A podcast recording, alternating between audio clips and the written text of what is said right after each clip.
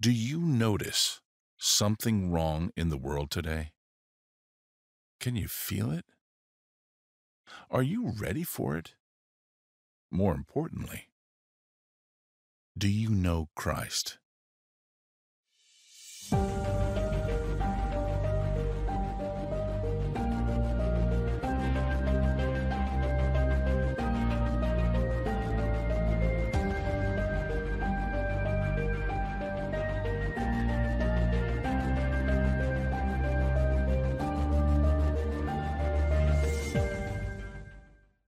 Ezekiel 33 3.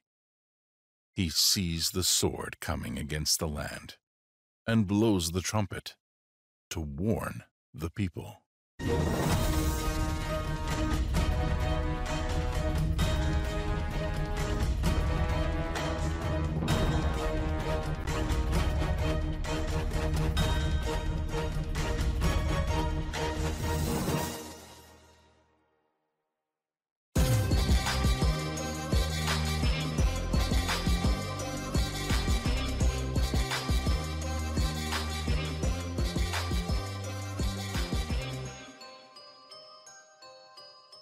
Welcome to the podcast. Introducing your host, Jason Hogan. Welcome, everyone, to episode two. Today's podcast is going to start with a very controversial topic for Christian believers, but this topic is very important to me, and I won't back away from it because it's of great importance.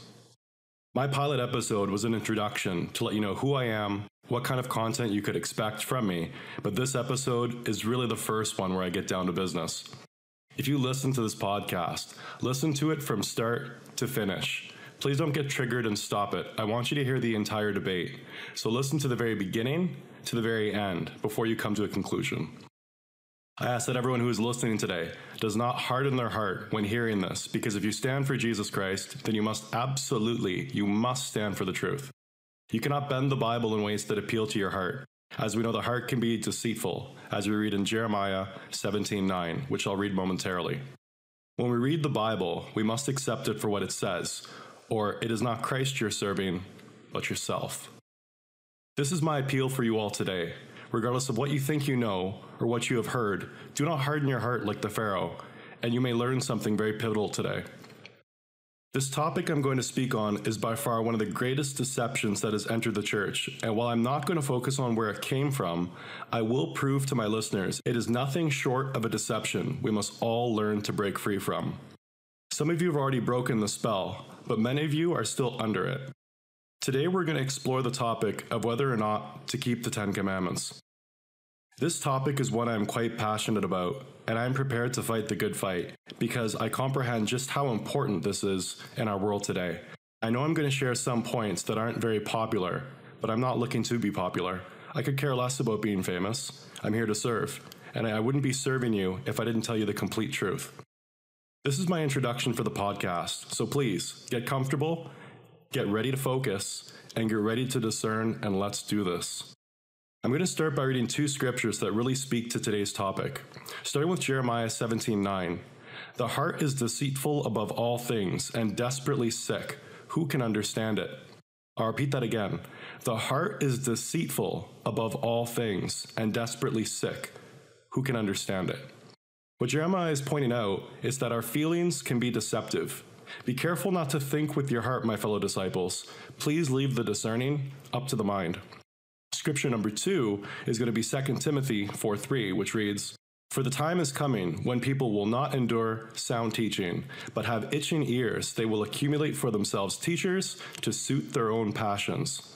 So, my question for the listener is Are you discerning with the mind or being deceived by your hearts? And are you following sound doctrine supported by what is written in the Bible or just something that suits your own desires? I've put a lot of thought into this topic over the years as to how I would approach it, but today I'm definitely ready. And, brothers and sisters, I'm here to help break the spell.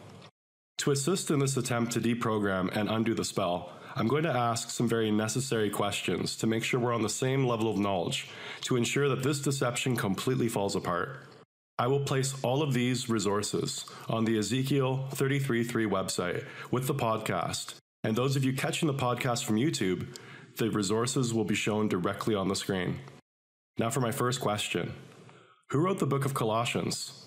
Well, the answer is Paul. You can verify this on Bible Gateway as just one example in their March 14, 2016 post titled Letters to the Church Paul's Epistle to the Colossians. This article was written by Andy Rau, who is the former senior manager of content placed on Bible Gateway, who presently works at Calvin University. I'm going to quote from a portion of Andy's article, which reads It's widely believed that Paul's letter to the Colossians was written in 62 AD during Paul's imprisonment in Rome, around the same time he wrote his epistles to the Ephesians and Philippians. So, my first point is that the Apostle Paul wrote the book of Colossians. The next question Who wrote the book of Romans? I'm going to quote from zondervanacademic.com. Once again, you'll find all of these resources listed in order on the Ezekiel 33.3 website. The book of Romans was written by the Apostle Paul. There's been almost no debate about this in the scholarly world over the years. Though the authorship of some of Paul's letters in the New Testament has been vigorously debated, I believe that Paul wrote all of them in the New Testament. There really hasn't been any debate about the book of Romans. So far, we can see that the book of Colossians and the book of Romans were written by the Apostle Paul. The next question I have is who wrote the book of Galatians? I don't need to look much farther than the first few verses of the book of Galatians itself, which begins with Paul, an apostle, sent not by men nor by man, but by Jesus Christ and God the Father, who raised him from the dead, and all the brothers with me, to the churches of Galatia. I don't think anyone is going to argue with me when I say that Paul wrote the book of Galatians. Now, before I go on, I want everyone to lock into their minds that Paul wrote Colossians, Romans, and Galatians. It's very important, and you'll see why shortly, but just for now, remember those details. The next area we're going to look at is a very popular verse from the book of Colossians, which I'm sure many of you know, but we're going to take a look at the Greek words, not just the English. Colossians 2:14 blotting out the handwriting of ordinances that was against us, which was contrary to us, and took it out of the way, nailing it to his cross. This verse is just one piece of the puzzle behind this deception. Christian believers will point to this verse and tell me, see, Jason, it says right there, Paul said that the law was nailed to the cross, and then provide me with a series of other supporting scriptures. But before we start jumping around through Romans and Galatians, let's analyze this verse a lot more carefully. I'm going to examine the English words first within the verse of the KJV translation, and then I'll go into the Greek. Let's read that again. Colossians 2:14 blotting out the handwriting of ordinances that was against us, which was contrary to us, and took it out of the way, nailing it to his cross. Now, we can all agree that something in this verse in Colossians was nailed to the cross. The controversy is whether or not it was the Ten Commandments, the law that was handed down to Moses. Now, the first few words that read, blotting out the handwriting of ordinances. Brothers and sisters, I have a question for you. Were the Ten Commandments handwritten? Did Moses scribe these with a pen and some parchment? I seem to recall they were written on two tablets of stone. Let's confirm by going back into the Old Testament and confirming what exactly happened when Moses received that law. Was Moses responsible for writing the law down? Exodus 32:16. The tablets were the work of God, and the writing of the writing of God engraved on the tablets. Exodus 32:16 conveys that it was the writing of God, not Moses. And in Exodus 34:1 we read, "Then the Lord said to Moses, Chisel out two stone tablets like the original ones, and I will write on them the words that were on the first tablets which you broke." Even after Moses destroyed the first two tablets, the second set were also written on by the Lord himself, not Moses. So we can absolutely confirm that Moses did not write on either set of the two tablets of stone. It's also important to point out that both sets of the tablets were written in stone. I once had a Christian try to tell me that one set was made from wood, but as we can see in Exodus 32 and Exodus 34, both sets of the Ten Commandments were written into stone, and not by Moses, but by God Himself. Moses even confirms this fact in Deuteronomy 5:22 when he said, "The Lord spoke these commandments in a loud voice to your whole assembly out of the fire, the cloud, and the deep darkness on the mountain. He added nothing more. And he wrote them on the two tablets of stone and gave them to me." So again, we have further confirmation. These two tablets of stone were written upon by God. Before I go any farther, I'm going to point out something very obvious, which is stone tablets probably don't nail themselves very easily to wood. I'm sure you would need a drill to pull off such a feat and bore a hole into the stone, but don't worry, we'll get there soon enough. So the way we're attaching this wood to brick today is with a ram set, and it's this gun that I have in my hand. It's a pretty cool tool. It's a fun tool to use. It uses a three inch fastener. That's the fastener we're using today and it just goes in the tip of the gun. Little plastic piece, the orange piece holds it in place. Push it down to the washer, and you're good to go there. Then it actually takes a little, um, like a real gun. It's a powder actuated gun. So we'll just put this in the chamber, and these are what they look like when they're done. It gives it a good blast, just like a shotgun or something, and it, it'll, it'll shoot this nail and anchor it into the brick. We we tried to drill into this brick earlier with a masonry bit and also with just a regular anchor with an impact, but the brick was so brittle, it was just crumbling and we couldn't get anything to hold. The next question we need to resolve is how did God write onto these two tablets of stone? Was it with a special pen? Let's look at Deuteronomy 9:10 for that answer. Then the Lord gave me two stone tablets inscribed with the finger of God, with the exact words that the Lord spoke to you out of the fire on the mountain on the day of the assembly. So God wrote on the two tablets using the finger of God. This was not by a pen or even a chisel, but the finger of God. The Hebrew word for finger is etzba, which is in Strong's Concordance Dictionary as number 676 Again, you can get all these resources from the Ezekiel 33.3 website where the podcast is located if you're listening and not watching the video podcast. Exodus 31:18, we can see again the finger of God wrote on these two stone tablets which reads, when the Lord had finished speaking with Moses on Mount Sinai, he gave him the two tablets of the testimony, tablets of stone inscribed by the finger of God. So, to quickly summarize, the Ten Commandments received by Moses were two stone tablets written on by God using the finger, etzbah, of God. Let's jump back to Colossians 2:14, which reads, blotting out the handwriting of ordinances that was against us, which was contrary to us, and took it out of the way, nailing it to his cross. Do you see the first problem here, brothers and sisters? Colossians 2:14 mentions something handwritten, not finger written. Let's look at the Greek and examine this even closer. The words handwriting of ordinances are the Greek words cheirographon, which means handwriting, and dogma, which means decree, edict, or ordinance. Since we can confirm that handwriting is in fact the handwriting in the Greek, what is the word dogma referring to in the Greek? Is this word dogma, which means decree, edict, or ordinance, referring to the Ten Commandments? Because if it isn't, then we can't actually say that the Ten Commandments given to Moses were nailed to the cross, can we? That would be something else that was nailed to the cross. When we look at the word dogma, we can see it has a root word which is dokio. Dokio is number 1380 in the Strong's Concordance, which means to have an opinion or to seem. So I repeat, the root word of dogma points us to dokio, which means to have an opinion or to seem. This certainly doesn't sound like the word commandment. We can see that dokio is used in Matthew 3 9, and it's used referencing to thinking or supposing. This word dokio actually shows up a lot in the Gospels, used in regards to thinking, supposing, or seeming. Let's take a look at how dogma is used, since that is the word that's really in question with the verse in Colossians.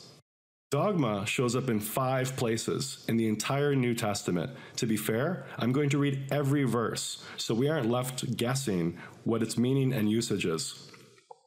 We see it in Luke 2:1, Acts 16:4, Acts 17:7, Ephesians 2:15, and lastly in Colossians 2:14, which is the verse that we have been analyzing regarding the commandments being nailed to the cross. Starting with Luke 2:1, it reads, now, in those days, a decree went out from Caesar Augustus that a census should be taken of the whole empire. Acts 16:4. And while they were passing through the cities, they were delivering to them to keep the decrees decided on by the apostles and elders who were in Jerusalem. Acts 17:7. and Jason has welcomed them into his home. They are all defying Caesar's decrees, saying there is another king named Jesus. So far, we have three examples of the word decree being used, but each time, notice that these are coming from men, such as Caesar or the apostles. Of course, these would all be handwritten. Now Ephesians 2:15 is the nail in the coffin for proving the word dogma does not mean 10 commandments because it actually shows up in the same sentence as the word commandment. As you can see though, this verse is going to open up an even more interesting can of worms for us. Ephesians 2:15 reads, "By abolishing in his flesh the law of the commandments and decrees, he did this to create in himself one new man out of two, thus making peace." Now, brothers and sisters, we're getting somewhere. We can see the words law of commandments, which in the Greek is nomos, meaning law, and entole, which means an injunction, an order, or a command. The Greek word used for commandment is not dogma, but entole. We can validate this by looking in Matthew 5:19, which reads, "So then, whoever breaks one of the least of these commandments, entole, and teaches others to do likewise will be called the least in the kingdom of heaven. But whoever practices and teaches them will be called great in the kingdom of heaven." The word commandments in this verse is entole. So, if we were actually reading that the Ten Commandments were nailed to the cross in Colossians, we wouldn't see the word handwritten or chirographon in Greek because we know that God engraved these laws with his finger, and we wouldn't see the word decree or dogma, but the word entole, which means commandments, as we saw Christ himself say in 5:19 of Matthew. So, does Colossians at all prove that the Ten Commandments were nailed to the cross? Absolutely not and good luck trying to nail two tablets of stone to a piece of wood. Go try that sometime, brothers and sisters. But we did open up another can of worms while doing this analysis. Let's go back to Ephesians 2:15, which reads, "By abolishing in his flesh the law of the commandments and decrees, he did this to create in himself one new man out of two, thus making peace." If you wanted to argue the commandments were done away with, you'd have a much easier time if you quoted Ephesians 2:15 than to quote Colossians, which really does nothing for your argument as you can see. Before I jump into Ephesians, let me set the stage a bit by saying the following. Can any of us keep the law handed down by Moses in the way that Christ our Savior did? Absolutely not. You can certainly try your best, but all of us will fail, and have already failed miserably throughout our lives. Let's look at 1 John 1 9 to 10 for some words which we can read on that, which says, If we claim to be without sin, we deceive ourselves, and the truth is not in us. If we confess our sins, he is faithful to forgive us in our sins and to cleanse us from all unrighteousness. If we say we have not sinned, we make him out to be a liar, and his word is not in us. We'll compare 1 John to Proverbs 20 and 9, which reads, who can say, I have kept my heart pure, I am cleansed from my sin? Or how about Job 15:14, which reads, What is man that he should be pure, or one born of woman, that he should be righteous? It's pretty clear that we have all sinned. We have all broken the law that was handed down to Moses. We lack the perfection that Christ had.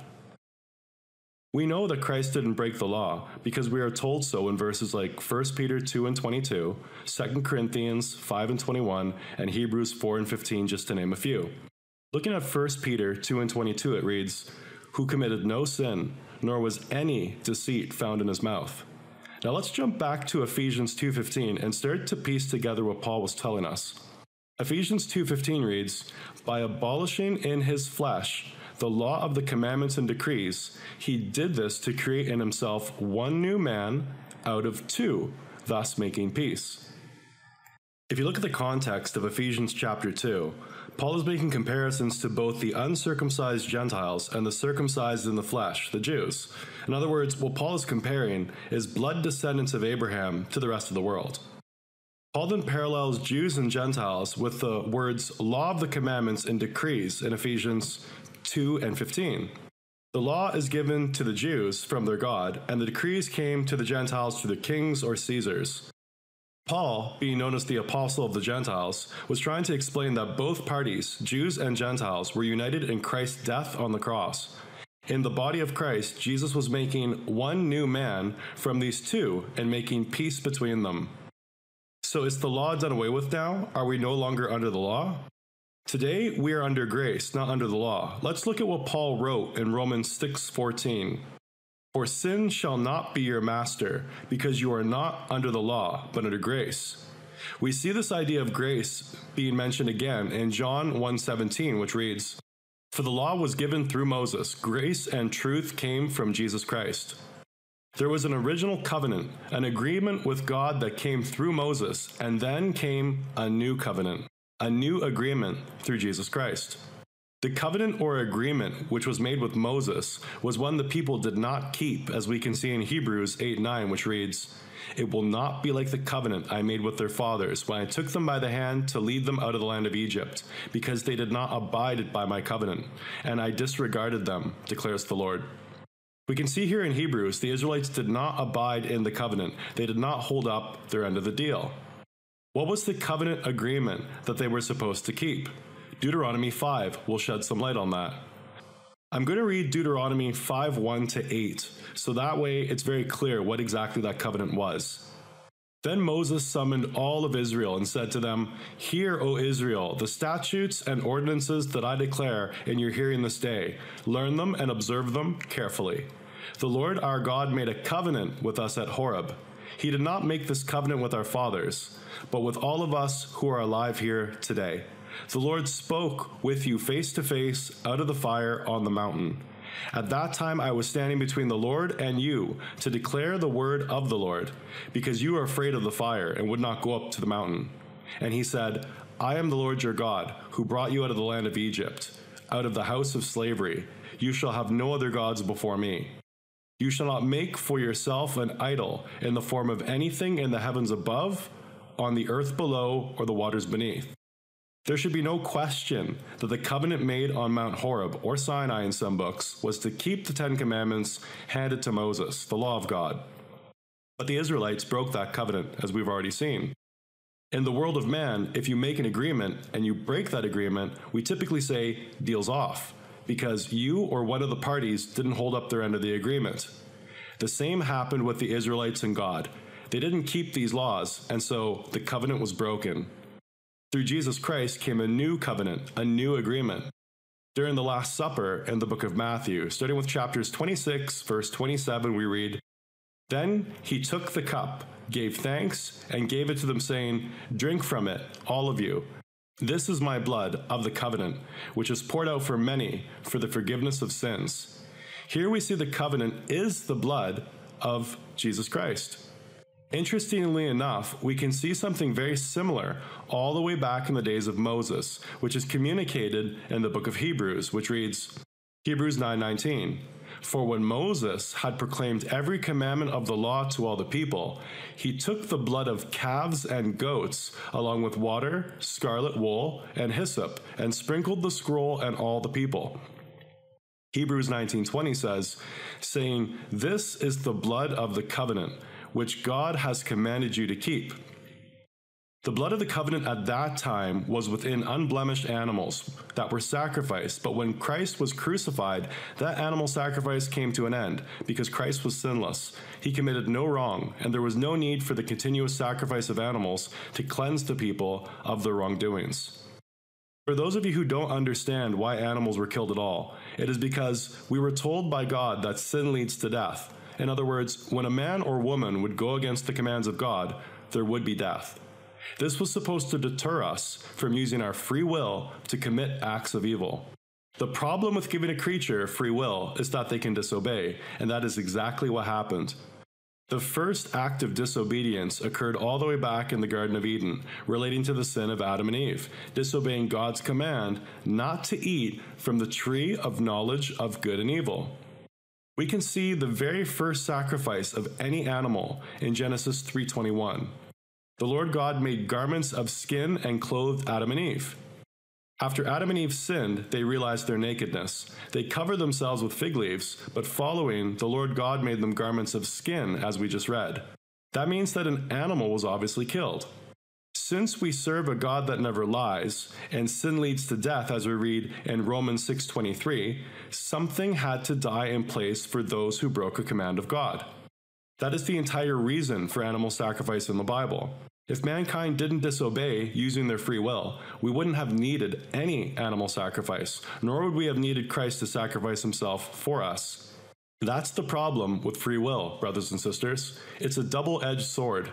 God loved us, so he gave us free will, but he knew that gift would inevitably be abused. The heavens already had a plan for when that day came, and it started with the sacrifice of innocent animals, where the death we deserved was transferred to them. It was finished with a perfect sacrifice, being Jesus Christ, who committed no wrong, but was still killed on our behalf, and it is his blood now that cleanses us. I hope this starts to piece together things in your mind now. The suffering that Christ experienced was really supposed to be ours, and I hope that you can see how Christ became our sacrificial lamb. This, brothers and sisters, is the new covenant, a covenant that was made through the blood of Christ and his crucifixion on the cross. He literally died for our wrongdoings before we even heard the gospel and knew anything about what is right or what is wrong.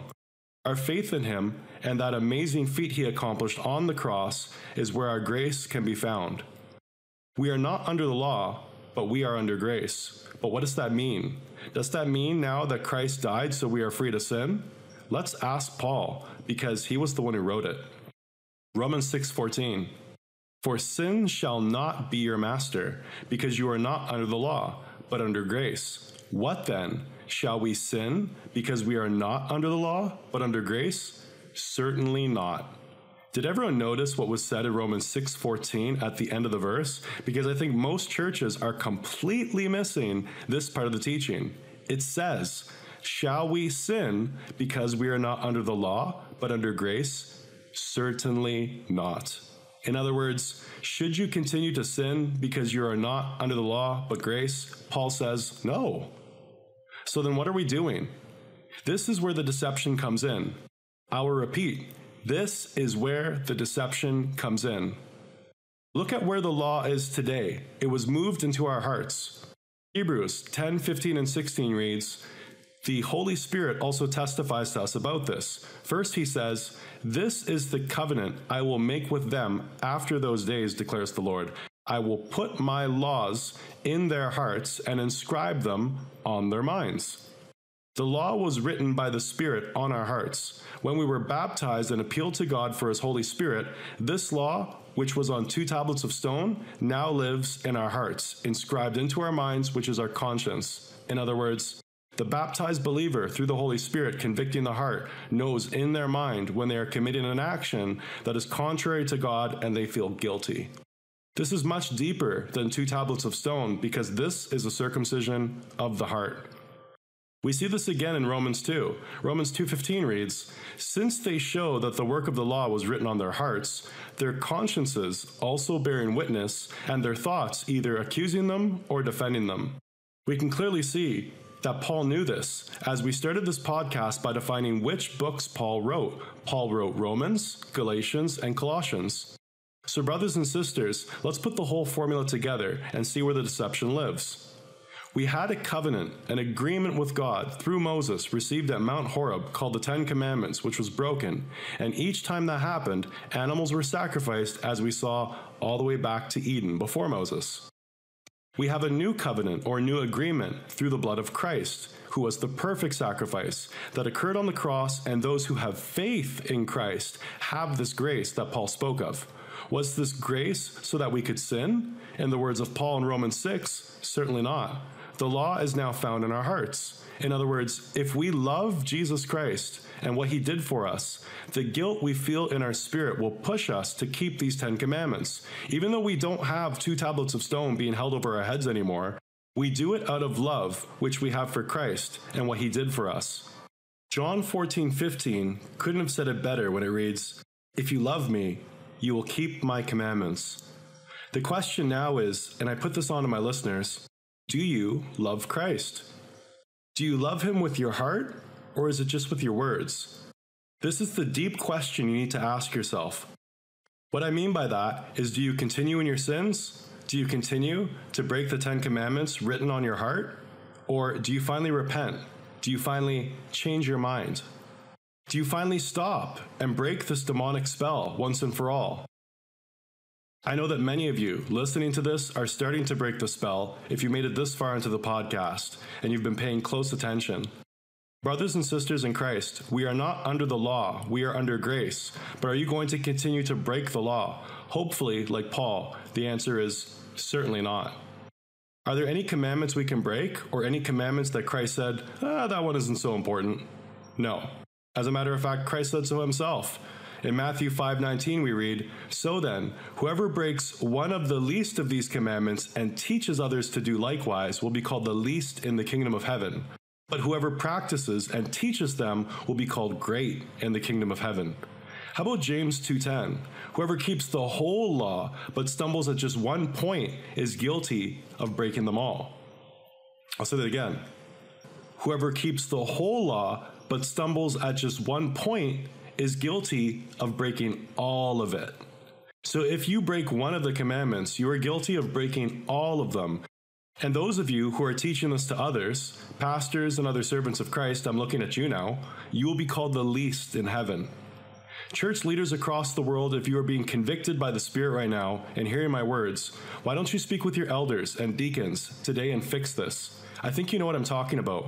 What's going on with Sunday? Sunday was not the Sabbath in the Old Testament. So, what is this Lord's Day that entered the churches? Are you sure you've got the right Lord? Did anyone happen to notice that St. Peter's Basilica faces east during the Catholic Mass? Isn't this where the tradition of Sunday came from? Wasn't this under Constantine, who wasn't baptized until he was nearly dead? Didn't Ezekiel mention in his vision that in the future men would have their backs towards the most holy place in the west and be facing the sun which rises in the east? Are we living that deception right now?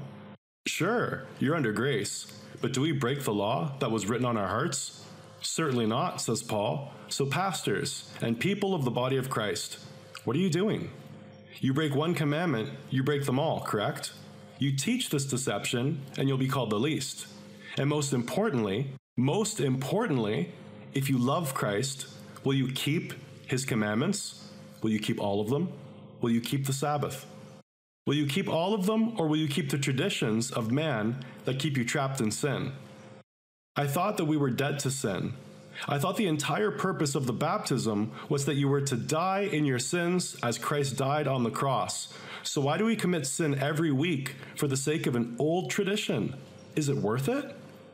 Does that mean that we join the Adventist church? Not by any means. I'm not an Adventist. I'm just one disciple of Christ who doesn't belong to any organized church movement who recognizes truth.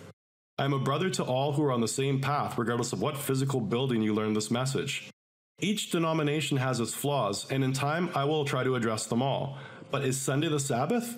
Absolutely not. It's the Lord's day, and it's not the Lord Jesus Christ. And the breaking of bread is not going to fix this, so don't go there with those scriptures. The Sabbath is on Saturday. The Sabbath was always Saturday, from sundown to sundown, and we will do that in another study. But for now, I'm just trying to convict the hearts of my listeners with one spirit that we share and ask Do you love Christ? And do you love him enough to keep the law? All of it. Will you fail in keeping the law? Absolutely. You are not anywhere near as perfect as the Son of God. But does that mean you're not even going to try? Doesn't your heart convict you? Don't you feel guilt? Does a parent teach their child, son, I know you're not going to score 100% on your next exam, so don't even try? Does that really make sense? Pastors and church leaders, this is the deception being taught. Since we aren't under the law, but under grace, let's not even try to keep the law even though our love of Christ is validated through keeping the commandments to the best of our ability. Is Sunday to the best of our ability, or is that a deception that started as far back as Constantine? Have we found ourselves subtly worshiping the sun, as was done in Babylon? When the angel in Revelation said, Come out of Babylon, come out of confusion, could that mean to step out of these church traditions that are rooted in confusion, a mixing with truth and lie? 1 John 1 5. And this is the message we have heard from him and announced to you God is light, and in him there is no darkness at all. Why are we mixing truth with lie? I thought we serve Christ, who is rooted only in truth. Let's pull out the lie and serve Christ in the same way he served us, which was not a mixture of truth. I hope these words have convicted the one spirit we share. Pastors, church leaders, disciples, we have some work to do. But if your heart is in this, we know what has to be done. We can't keep a tradition of lawlessness. The blood of Christ was there for our mistakes, but the sacrifice was not for the dishonest traditions of men. We have to break this deceptive routine and make it right with God. We need to repent, and I will add pastors and church leaders out there to my prayers because I know this will not be easy. But this was not what the sacrifice on the cross was for. You may lose some of your flock, but the question becomes were they ever really adopted sons of God in the first place? I send my blessings to everyone who has heard these words. I strongly encourage you to share this podcast with your local pastor or church leader. Let's work together and rebuke Sunday once and for all, because it was never rooted in truth. If you try to turn the tide in your local congregation and you find yourself unsuccessful, it may be time to finally leave Babylon. Do not subject yourself to the coming plagues. May the Spirit shared with Christ, his Father, and the disciples convict your hearts and do what is right. Thank you for listening. For our struggle is not against flesh and blood, but against the rulers, against the authorities, against the powers of the dark world, and against the spiritual forces of evil in the heavenly realms. Brothers and sisters, the sword is coming. If you hear the watchman's call, please repent and seek out Jesus Christ. There is still time. Check out our website at ezekiel333.com for more podcasts, videos, and powerful articles. That at the name of Jesus, every knee shall bow